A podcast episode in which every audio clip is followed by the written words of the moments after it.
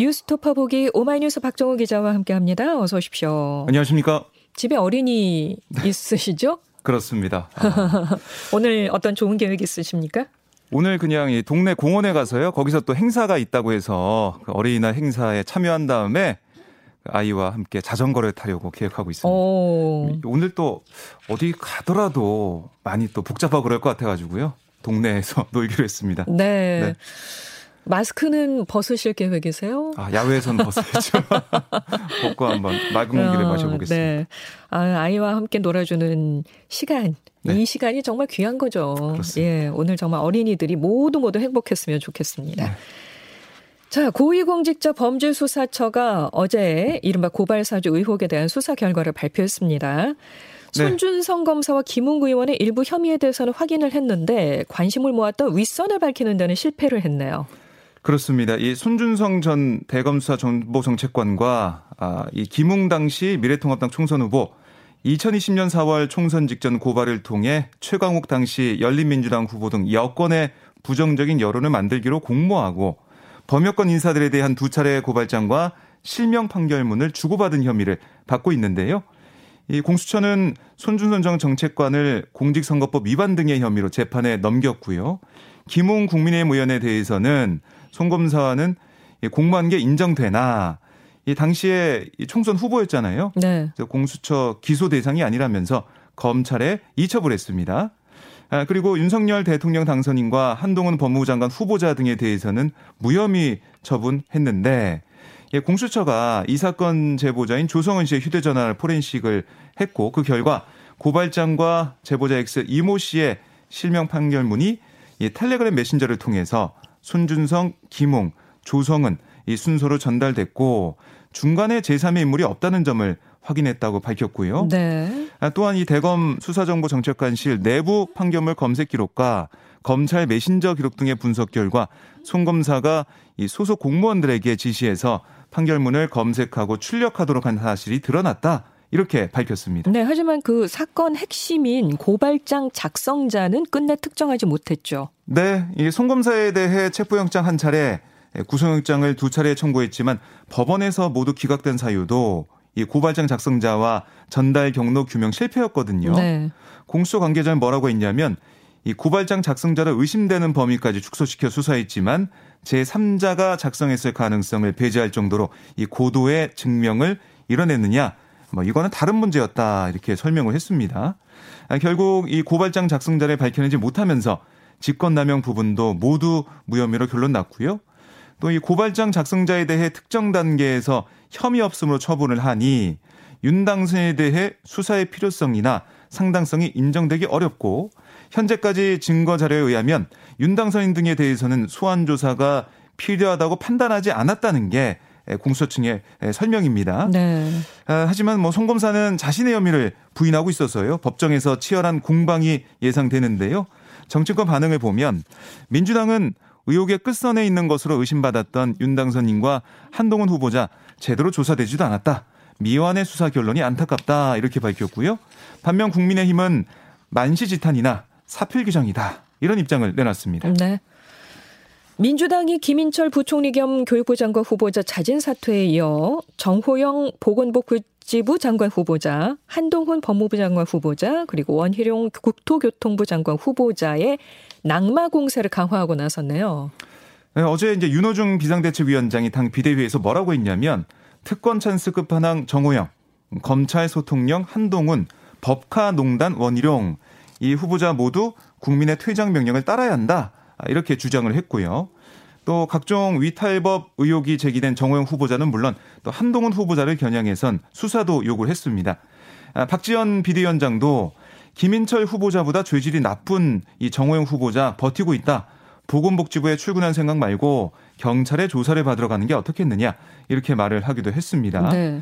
그러니까 윤석열 당선인의 최측근 인사 한동훈 후보자 이제 다음 주 월요일에 인사청문회 앞두고 있는데요. 민주당은 좀 잔뜩 벼르고 있는 그런 모습이고요. 네. 특히 민주당은 한덕수 총리 후보자 인사청문 경과 보고서 채택을 미룬 채 다른 장관 후보자들의 인사청문을 지켜보면서 뭐 공세 수위와 이 낙마 전략 이걸 좀 만들어 갈 것으로 예상이 됩니다. 네네. 그런데 그 한동훈 법무부 장관 후보자의 딸이 지방자치단체 등에서 받았다는 상의 시상 내역이 확인되지 않았다 이런 주장이 제기됐더라고요. 네, MBC는 미국의 한 인터넷 매체가 한 후보자 딸의 교육 봉사 활동을 소개하면서 서울시장상, 인천시장상 등의 수상 이력을 언급했지만 해당 지자체에는 상을 준 기록이 없다라고 보도를 했는데요. 네. 국회 법사위 소속 더불어민주당 이 최광욱 의원실이 인천시와 서울시의 한 후보자 딸과 봉사단체에 대한 포상 수여 내역을 문의한 결과 내역이 없다라는 답변이 돌았다는 겁니다. 네. 하지만 한 후보자 청문 준비단 기자단에 어떤 메시지를 보냈냐면 후보자의 작년은 2021년 서울특별시장 또 2020년 인천광역시 산하 단체장 등으로부터 어, 이렇게 상을 받은 바 있다 이렇게 반박을 했는데요. 상장 관련 주장이 이게 뭐 자녀 입시와 관련한 프레임으로 확대되지 않도록 어, 선을 그었다라고 볼 수가 있고요. 지금 뭐 다음 주 월요일에 청문회가 예정돼 있지 않습니까? 네네. 네. 이 청문회 자리에서 명확한 해명이 될지 좀 지켜봐야겠습니다. 네. 국민의힘은 민주당을 향해 한덕수 후보자의 조속한 국회 인준을 촉구하면서 엄호 태세에 들어갔습니다. 네, 김인철 사회부총리 겸 교육부 장관 후보자의 첫 낙마 이후 윤석열 정부 일기 내각 뭐 총리나 장관 후보자들의 추가 낙마는 없다. 뭐 이렇게 어떻게 보면 방어선을 구축하는 모습인데요. 네. 다만 이 자녀 의대 편입학 과정을 둘러싸고 이해 충돌 뭐 특혜 의혹이 제기된 정호영 후보자에 대해서는 이게 뭐 여론이 지금 좋지 않기 때문에 어, 그리고 어, 한편에선 또 추가 낙마자가 발생한다면은 이것도 여론이 또 안 좋은 상황이잖아요. 네. 뭐이 사이에 좀 딜레마에 빠진 모습입니다. 아, 당내의 목소리 들어보면 자진 사퇴 목소리가 계속 꾸준히 제기가 되고 있어요. 음, 국민의힘 내부에서도 이런 목소리가 그렇습니다. 나오고 있다는 거잖아요. 네. 예. 그래서 이 당 안팎에서는 정 후보자의 거취가 한덕수 총리 후보자의 인준안과 연동될 수 있다 이런 관측도 나오고 있습니다. 이게 지금 상황을 보면 계속해서 이 윤석열 당선인 측에서는 일단 정 후보자에 대해서는 좀 여론 흐름을 또 지켜보자 이런 쪽인 것 같아요. 예. 그러니까 국민의힘 내부와 윤 당선인 측의 입장이 약간 좀 미명에 갈리는 그런 부분이 있는 것 같은데요. 앞으로 여론이 어떻게 좀 형성이 될지 이 판단에 따라서 정 후보자가 임명이 강행이 될지 음. 아니면은 자진 사퇴 하는 수순으로 갈지 좀 봐야 될 것 같은데 현재로서는 임명할 가능성이 좀 높은 게 아닌가 그래요. 이런 생각이 예. 듭니다. 어, 정의당이 이른바 데스노트에 올린 윤석열 정부 1기 내각 국무위원 후보자는 총 다섯 명이 됐네요. 네, 이 정의당 데스노트. 이 데스노트가 영화에 나오는 어, 예. 그런 노트인데요. 이게 예, 문재인 정부에서 정의당이 부적격 판정을 내린 고위공직 후보자들이 낙마하는 일이 반복되면서 나온 그런 말이에요. 그렇죠. 어, 데스노트에 올라가면 이제 낙마한다 이런 건데 정의당은 앞서 지명 철회를 요청한 한동훈, 정호영, 김현숙 여성가족부 장관 후보자 여기에 더해서 한덕수 후보자와 원희룡 후보자 역시 부적격이다 이런 입장을 밝혔습니다. 네. 근데 한덕수 후보자는 김앤장과 아, 최고위 공직의 회전문 인사다. 이게 이해 충돌로 직결될 수밖에 없다라고 지적을 했고요. 국무총리가 초대형 로펌에서 파견 근무하는 자리가 되는 선례는 아, 남겨서는 안 된다. 음. 절박한 심정이다. 이렇게 강조를 했습니다. 또 원희룡 후보자에 대해서는 집값 하향이라는 말만 되풀이할 뿐 실행 계획이나 의지를 찾을 수 없고 서민 주거 안정을 크게 해칠 우려가 있다. 원 후보자는 부적격 의견으로 청문 보고서를 채택해야 한다. 이렇게 지적을 했습니다. 이번에도 정의당의 이 부적격 후보 리스트 어, 이게 데스노트가 될지 좀 지켜봐야겠습니다. 네. 문재인 대통령이 윤석열 정부가 우리 정부의 성과를 전면적으로 부정한다. 이렇게 비판을 했습니다. 네, 문 대통령은 어제 이제 문재인 정부 백서 발간을 기념해서 국정과제위원회 인사들을 청와대로 초청해 함께 오찬을 했는데요. 이 자리에서 문 대통령 뭐라고 했냐면 방대한 국정자료와 아, 통계를 포함한 백서를 남겼기 때문에 이 자료들로 이어지는 다른 정부와 좀 비교가 아, 이어질 거다, 이루어질 거다 이렇게 얘기하면서 다음 정부는 우리 정부의 성과를 전면적으로 부정하다시피 하는 가운데 출범하게 돼서 우리 정부의 성과, 실적 지표와 비교를 받게 될 거다. 이렇게 말을 했어요. 네. 그러면서 철학과 이념을 떠나 오로지 국민과 국익, 실용의 관점에서 우리 정부가 잘한 부분은 발전시키고 부족했던 점은 거울 삼아 더 잘해주길 바라는 마음이다. 이렇게 설명을 했는데요. 네. 그러니까 윤석열 당선인 측이 그저께 발표한 국정과제가 문재인 정부의 정책을 모두 좀 부정하고 있다. 이런 일각의 분석을 염두에 둔 것으로 그렇게 풀이가 되고요.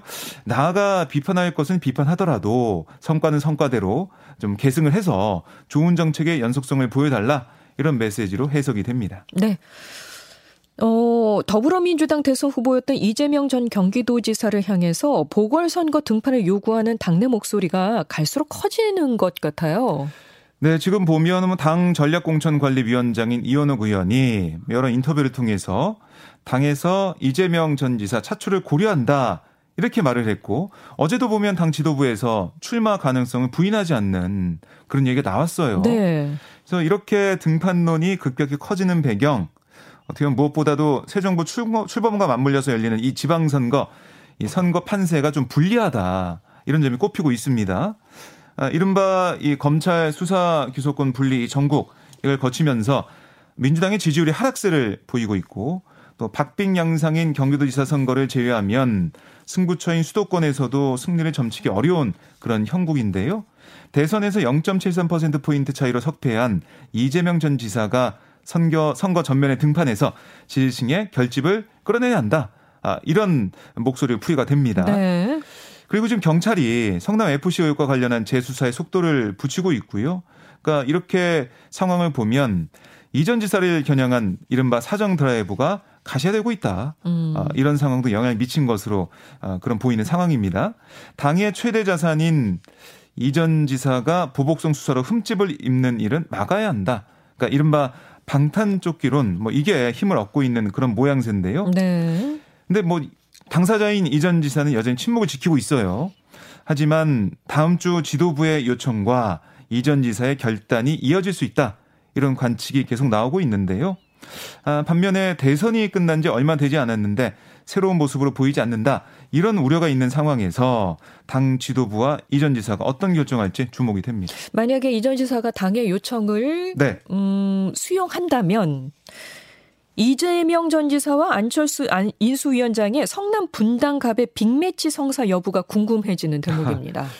네, 그러니까 안철수 위원장의 경우에는 지금 분당갑 국회의원 보궐선거 출마가 뭐 초읽기 들어갔다 이렇게 좀 보여져요. 네. 당 일각에서 전략공천 가능성까지 띄우면서 안 위원장 출마를 좀 기정사실하는 분위기입니다. 이제 반면에 이재명 전 지사는 출마를 선언할 경우에는 인천 계양을 여기를 선택할 가능성이 높다. 이게 좀 중론인데요. 네. 하지만 당내 일각에서는 성남 분당갑 출마론이 거론되고 있는 상황입니다. 그러니까 인천과 이재명 전 지사가 연고가 없다. 아, 근데 그리고 여기에 이제 인천에 출마하는 게 사실은 송영길 전 대표 출마한 그 자리잖아요. 네. 그래서 여기에 출마하긴 좀 명분이 없는 거 아니냐 이런 얘기도 하고 있어요. 그러니까 송 전 대표가 진보 텃밭으로 분리되는 지역구를 이재명 전 지사에게 물려줬다. 이런 비판 여론이 부담이라는 건데요. 하지만 두 사람이 이제 놓고 보면 정면 대결하려면 한 사람은 험지 출마를 각오해야 돼요.